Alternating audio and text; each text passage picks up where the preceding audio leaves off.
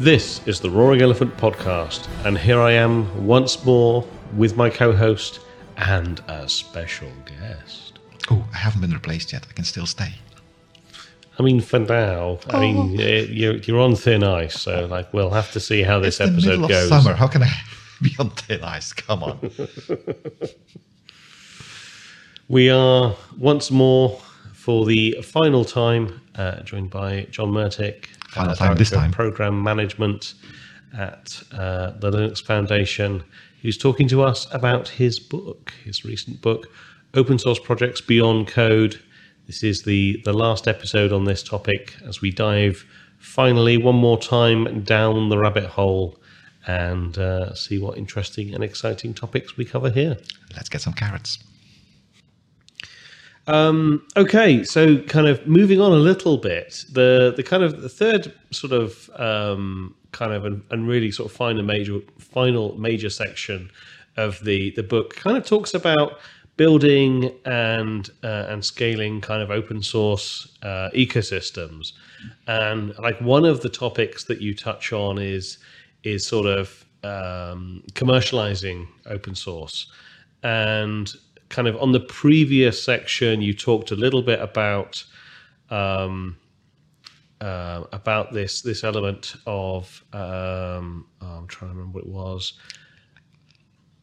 getting companies involved or corporate involvement. Yeah, um, no, it wasn't that. It was um, about kind of um, not commercially commercializing episodes, but um, sort of having um, sort of organizations or open source projects sustain themselves. Yeah. Um, and kind of, you know, we've seen we've seen a little bit of, you know, stuff happening over the last year or so with, you know, some some projects, uh, open source projects, you know, intentionally putting bugs in code and doing other sorts of crazy stuff to draw attention to the fact that, you know, that the, this is a, a real problem. Um, now, obviously, the the the commercialization of open source code for some people, like it's a complete anathema. It's like the complete opposite of why they do these things, and for some people, it's like this is the goal for them. They they they want to live live the life of um, you know uh, sort of uh, love what you do and do what you love sort of thing and they want that to be their their everything and it it when you're talking about the commercialization of open source it, it's another one of these very emotive topics that you know you can get a bit of like um, pitchforks and uh, and torches at, at, at midnight sort of thing so how do you how do you kind of navigate this when you've got such a, a, a polarized kind of audience? So one thing I do want to put a comment on is is the love what you do um, aspect, you know, and sort of that you know inner whatever that everything she would love. Um, my wife has a great term, and and and she says is love is a choice, and it's not just an emotion. And I, I think that's one thing that you kind of always have to think about because sometimes that just isn't it isn't easy. It's a lot Yeah. of work. Sometimes it's great and the and, and it's amazing. Other times it's it, it's tough and it's challenging and it's and even even you know the the best relationships the best whatever you know my wife and I have an amazing relationship and you know there there you still run through all of those things that you know you know external things that just that just are challenging your open source project is is no no different with it. Um you know I, there's always kind of like this you know if you look back at the ethos of open source it was it was built up around this whole sort of damn the man um, anti-corporate ethos aspect to it right Yep. and so you you have folks of that generation that that come from a time you know when you had um, you know the the IBM antitrust lawsuits um, you know and uh, the you know the Apple computer lawsuits and all those sorts of things that were were really stuck a heart in sort of that early hobbyist movement you have people that are coming from that era that experienced that and experienced sort of what that polar opposite was that the view of corporations getting backed involved it triggers real fear Mm. Like it triggers a real response. It triggers, you know, a lot of things. And so I think with one half, you have to appreciate that level of history. I mean, you have to appreciate of where that all comes from. It's it's not that it's not that you wake up in the morning and say, you know, fill in the blank company is evil. You wake up in the morning because you worry about that because it actually did happen to you and it Mm. actually did affect some part of your life. You know, it's the same people like that might be scared of flying in an airplane. You know, this isn't Delta's fault. It's, you know, some event that you okay, it could be Delta's fault. I don't know. Probably United anything. Um, I don't know. I'm a Delta million miler, so they, they're cool with me. Um, but you know, it, it, it could be just like some other event. It could be like a friend of a friend. It could be, you know, who knows what. Maybe you watch, you know, past Wesley Snipes and Passenger 57 too many times. I don't know. But there, there's always sort of that reaction to it. So, anyways, enough of that half of. I think that's the first thing you have to think about is like where where sort of that mindset ends up being coming from. And then you have to look at from the corporate mindset here as well. You know, they're obviously built as an organization, you know, to maximize profit for creative shareholders. That's sort of like the thing you hear thrown out there. Yes, that's not true. I mean, running an unprofitable business is, you know, as as we see in the startup world, doesn't get you very far. Mm. But running a sustainable business is really what makes people happier on the long term. I mean, you can short term it, but anyways, I won't get into that philosophical thing. But knowing that these companies are seeing, hey, these are opportunities for us to get engaged, do good, but maybe also build things that are going to have a wide applicability and value for the downstream market. Now, just because you're doing that doesn't mean that there's not going to be negative side effects to that. Everything you do is going to have that. Like that is a reality that you have to, you know, accept. And and it's sort of tough because again, you then you have all of these things coming in conflict with the other. You have a company that you know you have, you have companies and organizations that want to build these ecosystems because they think it can make things more efficient. It can move the world faster. You know, it can help these different technology spaces develop out.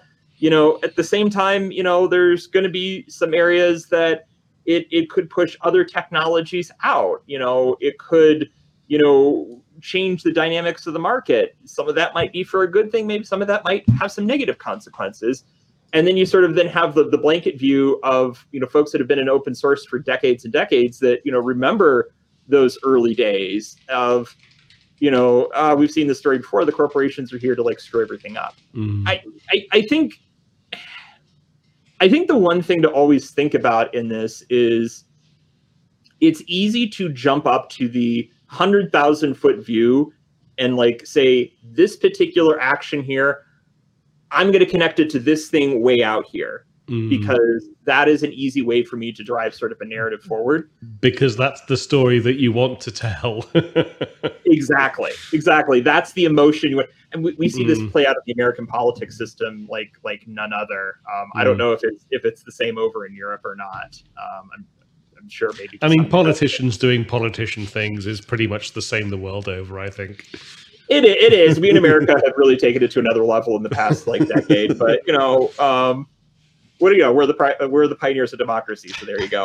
Um, but no, I, I I- think I think that ends up being the challenge because you know every time, like every time you get on like Hacker News and you see like some sort of like big scandalous thing of this project doing this or this doing that, and and especially with me and, and a lot of my position of knowing so much of what has happened behind the scenes on some of these things, you realize it's not done with ill intent. Um, oftentimes, sort of comically, the things that they call out are the exact things I wouldn't call out. And if they really wanted to do the shit shows, they're missing them entirely. Um, but, you know, understand that people are trying to do things. They're, not trying to do things to burn the house down. They're trying to do things for a state of good. Now, Mhm. getting to a state of good doesn't mean that everything along the way is going to be perfect. And I think that, and again, that's not, and I know I'm not kind of like not giving you a direct answer to your question because there's not a direct answer to it. Yeah. I would challenge anybody that says, I can make everybody happy with everything I do. I mean, even if you go back, and I'm going to date myself in the movie Wayne's World, where I think Garth put out the quote there is like, you can't make everyone happy. Led Zeppelin didn't make everybody happy. They left that to the Bee Gees, you know, and eh, you know, it's it's the same thing. Sort of just it, it just sticks so true. Like it, but you you have to appreciate what the trade-offs are and and i think it sometimes it opens up the path for a conversation because i would even argue in some of these things that people don't even realize that you know that trade-off caused this and it's just something you just don't even think about or you didn't think could pop up so you know i think boiling it back down to ecosystem building and and, and how that all you know connects with that you know a, a lot of these folks are sort of making making bets hoping on a short term and a long term, you know, view of things, and you can't predict the future. Um, and anybody says you can, and everybody says that a guy called that, you know, five years ago that this was going to happen. I would challenge them to try to do that again. So, you know, you you it, it's just such a big amorphous thing that you kind of have to yeah. work through and, and appreciate all the things. But I think the more that you have very honest dialogues where you're running into these things that are problematic or that hey this is a side effect that's happening. You have that conversation. It's hard sometimes. It's sometimes you can't find the right set of ears to do it.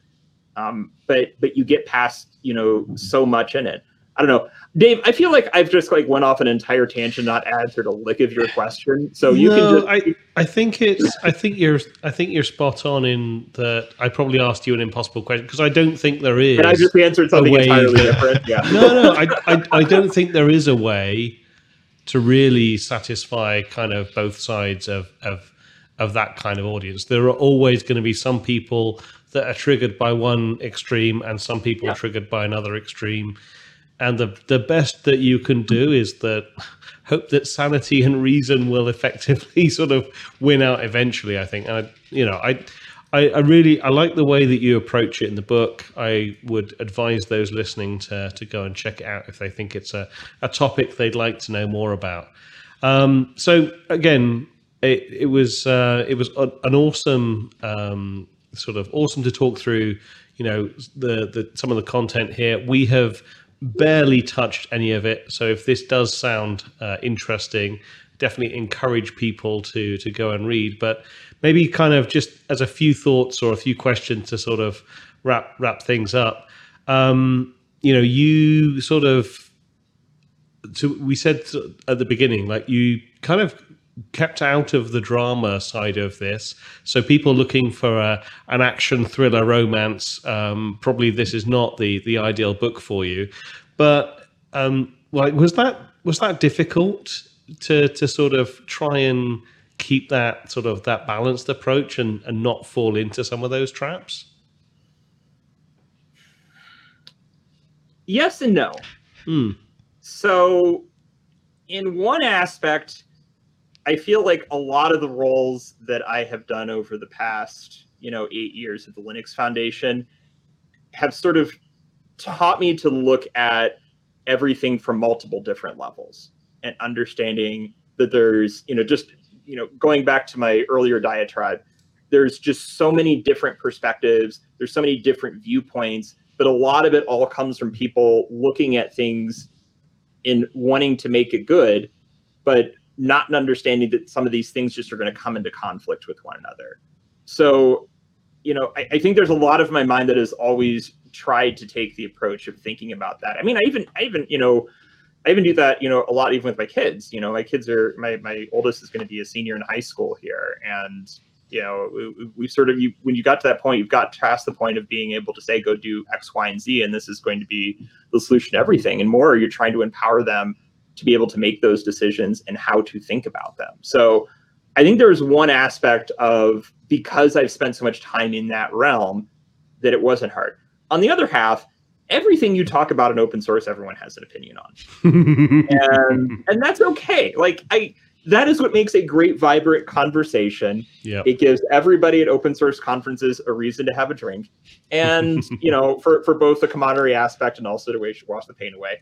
But you know, I, I think also with that, I I when I was going through a lot of this, I I really had to be very conscious of steering clear of opinion and steering clear of this is where this is X, Y, and Z what you must do.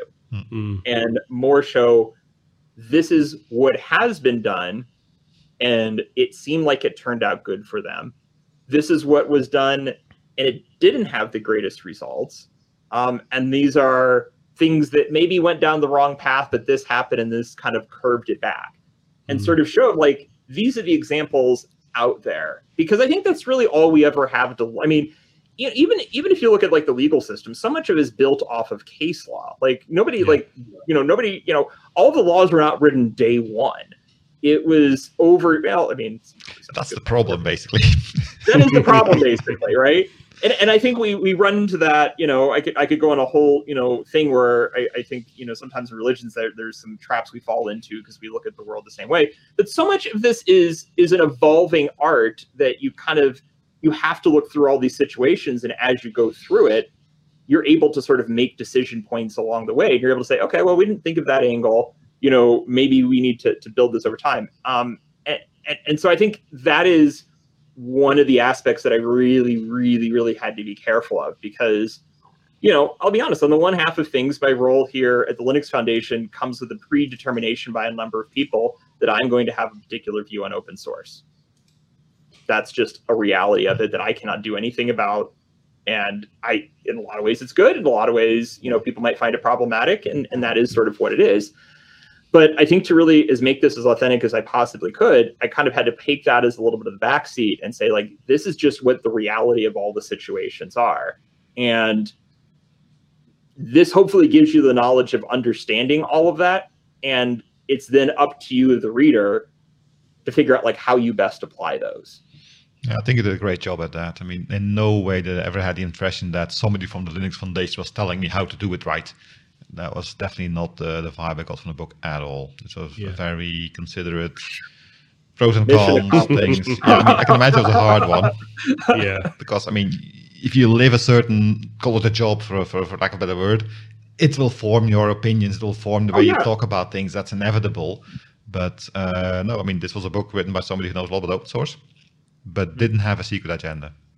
Yeah, and and, and no bias, and, and frankly, like even past that, like I even try to write from the perspective, you know, open source maybe isn't good for some situations, mm.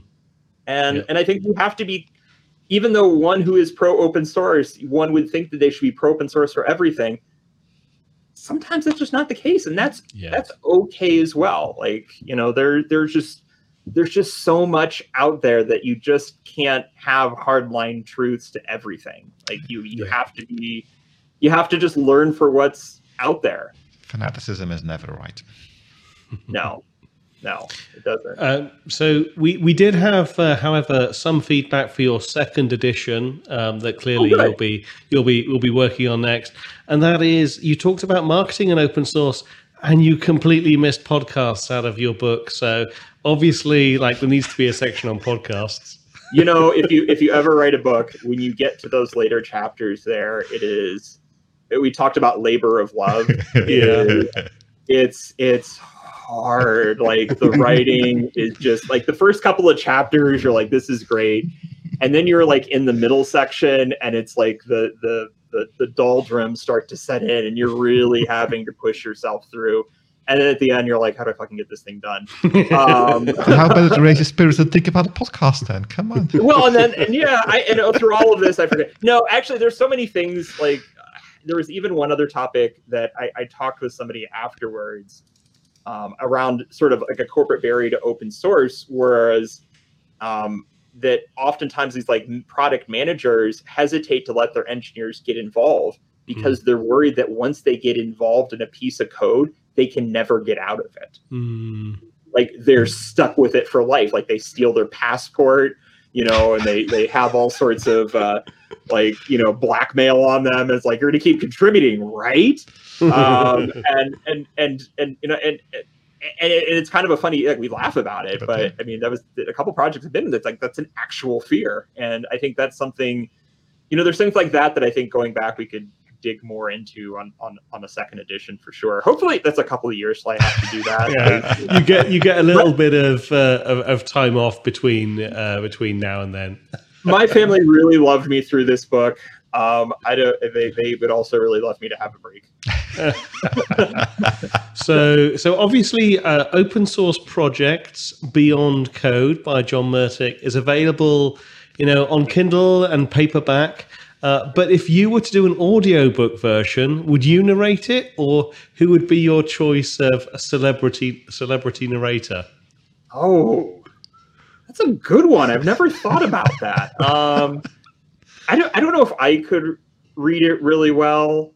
I, I mean, I probably could to an extent. Um, maybe like wouldn't James Earl Jones be really funny at this? Oh, everybody goes to Darth Vader always, right? yeah. And with just like you know, a- after like the sections in there where you like the the projects are bickering at each other, there'd be like a. you know? Oh, love it! Absolutely Yeah. It's a love bit it. dark sidey for open source, I find, but hey, whatever. They have Yeah, you know, it, it's it's it's pronounced. Maybe like a Morgan Freeman or someone, like someone who just Yeah. has like that that Yeah. comfortable, deep voice in there. Um, yeah, soothing, you know- calming. Yeah, Morgan Yeah. Freeman's a good one. Or or maybe we just like go off the rails here and just do something entirely random, like um, you know, like uh, like uh, like do like a Will Ferrell or something, like just entire like an Adam Sandler version of it. Or maybe maybe is what I should have is like both of you tandem do it in like chapters back and forth because you all have the voices that are built for this. I I can't There stand the we sound go. of my own voice. Ah, There we go. Valid for all of us, I. Fantastic. Well, anything else that you want to add? Anything else that uh, that we that we missed chatting about that is particularly prevalent? No, I mean, I think that I think this is a great. This is actually very in depth and in digging into a number of these topics, and I've really, I, I mean, I always love talking to you all. Um, I I appreciate you all continuing to invite me back. I mean, either you need an episode where your audience leaves you alone, or your audience likes me. I don't know. One of the two is probably true. Um, but I think this is like this is a, back. You know, it, it's all good. Um, but no, this was this was really deep. I mean, I think this really kind of like unpacked a lot of that, and I can tell both of you really spent some time and wrestled with some of the stuff in this book, and, and were able to connect to it. And so I, I, I truly, truly, truly appreciate that. And you know, I, I, I just truly appreciate anybody that can just kind of jump into this book, and, and even if you find like a couple nuggets of things that are useful to you. I mean, you might look at some of it and say, "This John's an idiot," and that's fine. I, I am sometimes. I'm cool with that. Um but but i think if there's stuff that people can take away with it i mean that was that was a lot of my whole goal with this is like if there's just if there's things that i can at least dump from my brain into this and it can be useful to a couple other people then you know that's that's a win to me. So um and i'm always happy if folks you know read this and they got questions and they want to dig into it or things like that. Um, i'm not far away. I'm i'm more than happy to chat about these things. So Fantastic. Well, as always, John, it's been fantastic chatting with you. Really, really enjoy the conversations, the random diversions, and the uh, interesting sidelines that we always go down. Um, Yes. You know, for for those for those still listening at this point, open source projects Beyond Code by John Mertic by Packt Publishing, available at all good uh, bookstore retailers at a, at a place near you. So it's been wonderful chatting. Look forward to uh, speaking to you again soon, and uh, Yeah. take care. thank you both of you too Thank you, John. And there we are, the final episode of our interview with John. Thank you so much, John. Uh, we really appreciate the time that you shared with us. We really appreciate the discussion and the conversation. It's always it's always so exciting to talk with you. There's so many kind of interesting concepts and ideas and weird and wacky directions that our dis- discussions go in. Um, but it's always such a pleasure. So, congratulations on the book, and uh, you know our very best wishes for its success. Yes, and we're still waiting for version 2's uh, release date, so Yeah, No rush, second rush. edition? We've already suggested some some um, some, uh, Some some sort of improvements and, and next iterations. anyway, unless anything else from you, Nothing else from me. then big thank you to John, and it is all the time we have for today. You can support this podcast, uh, help us retain these kind of great guests for our podcast, and uh, find us on Patreon. Contributions do help us. We are on YouTube. You can hit the like button, subscribe button, notification bells, and YouTube stuffs. You can go to www.roaringelephant.org. There's links there to the Patreon page, information about the podcast, and there's still the Twitter at Roaring Elephant tag, but uh, yeah, it's Twitter. You can, of course, still send your feedback by email to podcast at roaringelephant.org. Until next time, my name is I need to find another tree to kill. Jon? And my name is Night Vision Dave. It's all about the carrots. Uh, okay, fair enough. Look forward to talking to you again next week. Goodbye. See you then. Didn't see where you were going to get there. Thinking about the book opening your eyes to new wind, but no, just about carrots. Okay, whatever. No, no, all about the carrots. I like carrots. Raw carrots, though. Don't like cooked carrots. Oh, no, overcooked, really mushy. Mm. Oh, God, no. No, terrible idea. Yeah. Don't do that. Yeah, food culture from Great Britain. That's, yes. Oh, oh dear. Shots fired. Says the, the Belgian living in the Netherlands. Oh, dear. Exporting good food culture to poor countries. Oh dear. Next episode Goodbye. Food in the Industry.